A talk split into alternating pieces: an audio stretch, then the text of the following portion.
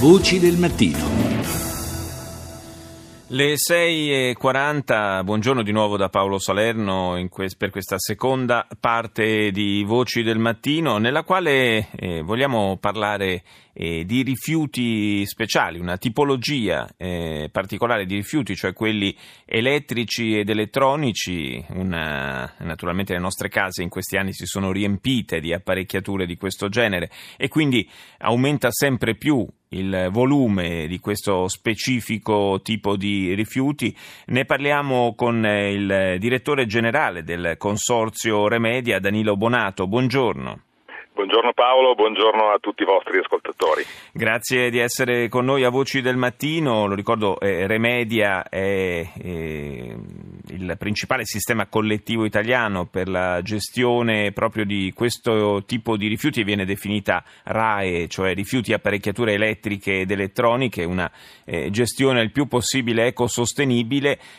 leggevo in questi giorni eh, dei dati riferiti a un paese a noi molto vicino, eh, sia geograficamente sia eh, per altre ragioni, culturalmente, insomma come la Francia, eh, dove si lamentava, si, si, rilevava come fosse assolutamente carente il sistema di smaltimento eh, di questi, di, questi, rifiuti. Eh, da noi come siamo messi?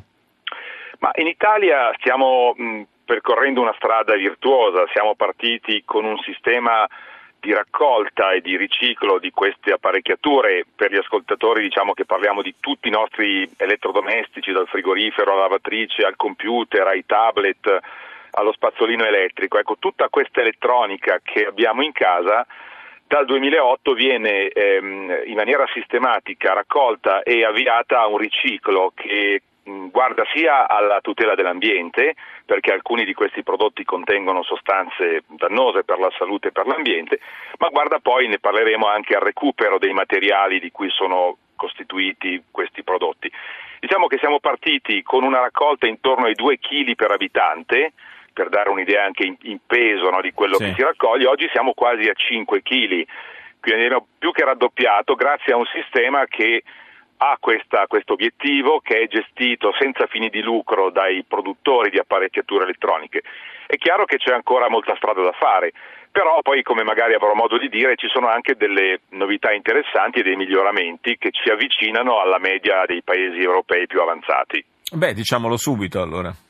Ma ecco, intanto uh, un tema è la raccolta. Come raccogliamo questi prodotti? Si sta cercando di rendere più semplice per il cittadino, per il consumatore, restituire i prodotti. Da qualche mese mh, è attiva una modalità che si chiama 1 contro 0, che consente al consumatore di andare in un negozio di elettronica e riconsegnare gratuitamente, senza obbligo di acquisto di altri prodotti, la piccola elettronica quindi gli smartphone, i piccoli elettrodomestici. Questo rende molto più facile, diciamo, toglie gli alibi a tutti noi per dire cosa ne faccio del mio vecchio smartphone, del mio vecchio tablet e da un lato quindi la raccolta diventa più semplice. Poi abbiamo migliorato tutta la componente di riciclo. Ehm, ricordo brevemente che a livello globale abbiamo un problema molto serio che è il consumo eccessivo di molte risorse naturali tra cui materie prime che sono ormai a rischio di esaurimento, mm. con cui dobbiamo fabbricare anche i prodotti.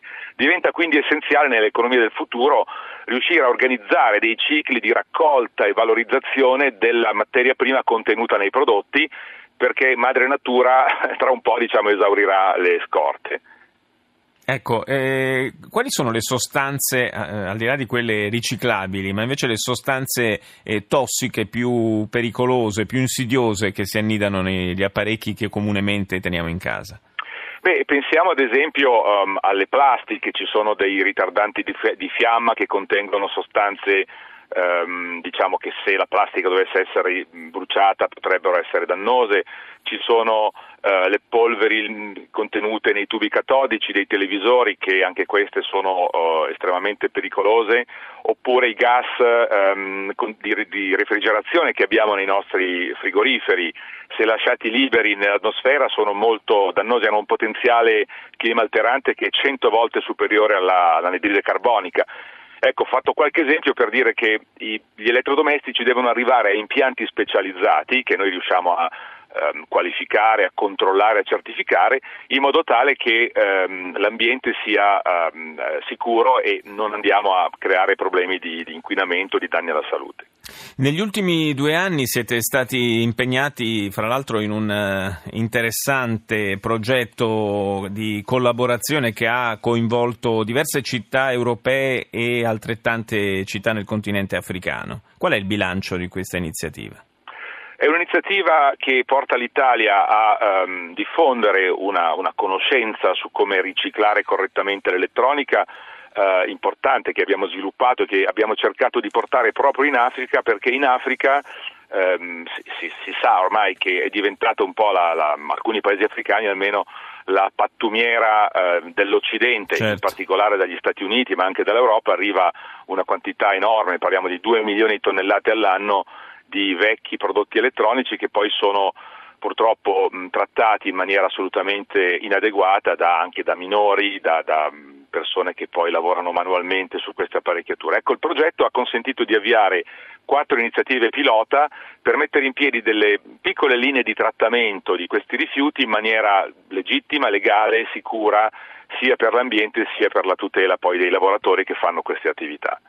Ecco perché il, è opportuno ricordarlo, non soltanto queste, alcune delle sostanze contenute negli apparecchi elettrici ed elettronici, se questi apparecchi vengano, vengono abbandonati semplicemente in discarica o come purtroppo a volte capita di vedere eh, al lato della strada, e nel tempo eh, queste sostanze hanno un alto, eh, un'alta incidenza inquinante, ma eh, ci sono anche dei rischi eh, che vengono corsi dalle, dalle persone che eh, lavorano al riciclo de, di queste sostanze sostanze se non vengono attuate le giuste procedure.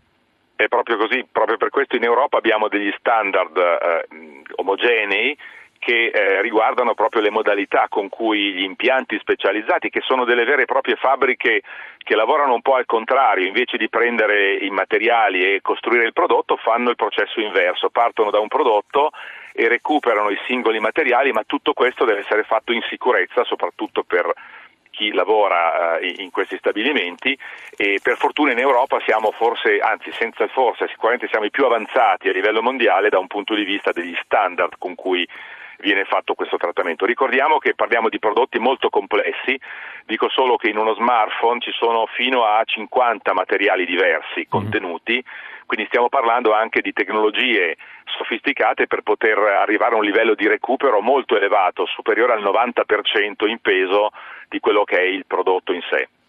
Grazie, grazie a Danilo Bonato, direttore generale del Consorzio Remedia, per essere stato ospite a Voci del Mattino.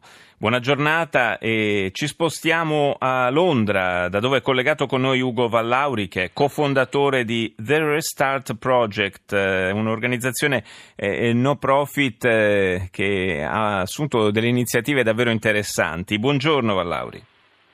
Buongiorno, grazie.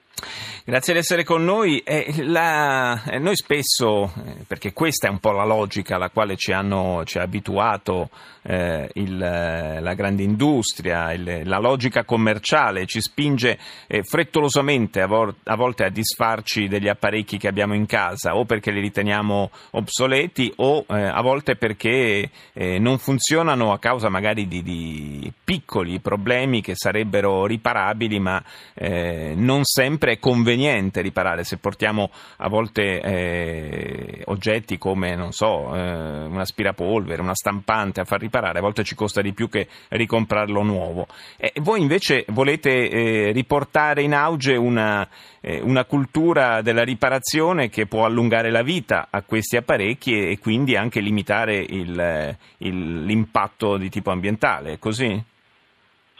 Assolutamente, è vero che c'è un, un problema di un, fare una raccolta adeguata, differenziata al termine della vita di un prodotto, ma c'è molto che si può fare per allungare la, la sua vita. Eh, noi abbiamo iniziato quasi cinque anni fa a organizzare eventi eh, comunitari che chiamiamo Restart Party, in cui le persone partecipano e aiutate da una serie di volontari esperti riescono a smontare i prodotti, trovare i problemi eh, quando sono eh, non troppo grandi e risolverli, rimontare i prodotti e tornare a casa non soltanto con un prodotto che funziona di nuovo, ma avendo imparato eh, qualcosa che potrà aiutarli anche nel futuro quando scelgono di acquistare un nuovo prodotto, cioè capire che alcuni prodotti sono più o meno riparabili e fare delle scelte più responsabili quando eh, si tratta di acquistarne uno nuovo. Da parte, delle, da parte, delle, aziende c'è proprio in qualche caso la, la volontà, fin dalla, dalla, progettazione degli apparecchi, eh, di spingerci a, a sostanzialmente verso una cultura dell'usa e getta. Questo è un tema piuttosto complesso, nel senso che mm, spesso la, la cosiddetta obsolescenza programmata, non, non, è necessariamente programmata eh, in modo sistematico, ma ci sono alcune scelte fatte dai produttori che riducono la riparabilità del prodotto, spesso per ridurre il prezzo, il costo di produzione per loro. Faccio un esempio, alcuni prodotti non vengono eh, assemblati con l'utilizzo di eh, viti ma eh, vengono incollati rendendone l'apertura e la riparazione più onerose, più complesse con il rischio di romperli. E tra l'altro la questione del prezzo della, della riparazione di un prodotto è, non è detto che il prezzo effettivamente sia più, più, alto di acquistare un altro prodotto, però insieme alla pressione eh, che subiamo ogni giorno, dell'inserimento sul mercato di nuovi prodotti che spesso non sono così innovativi ma vengono presentati come tali, contribuiscono anche a una percezione di obsolescenza nei prodotti che abbiamo. Quindi in alcuni casi si si unisce eh, un piccolo problema, un difetto di un prodotto con eh, pensare che forse è meglio comprarne certo. uno nuovo. Questi restart party a cui faceva riferimento, no? queste occasioni per imparare a riparare da soli i nostri, magari i nostri piccoli elettrodomestici, apparecchi che abbiamo in casa, eh, voi li organizzate un po' ovunque, anche in Italia? Sì, abbiamo iniziato a Londra eh, quasi per gioco e poi abbiamo, ci siamo resi conto che c'era una necessità enorme, non soltanto di aggiustare cose come computer, ma um, cose anche come cuffie, radio, eh, tostapane, eh, stampanti e quant'altro.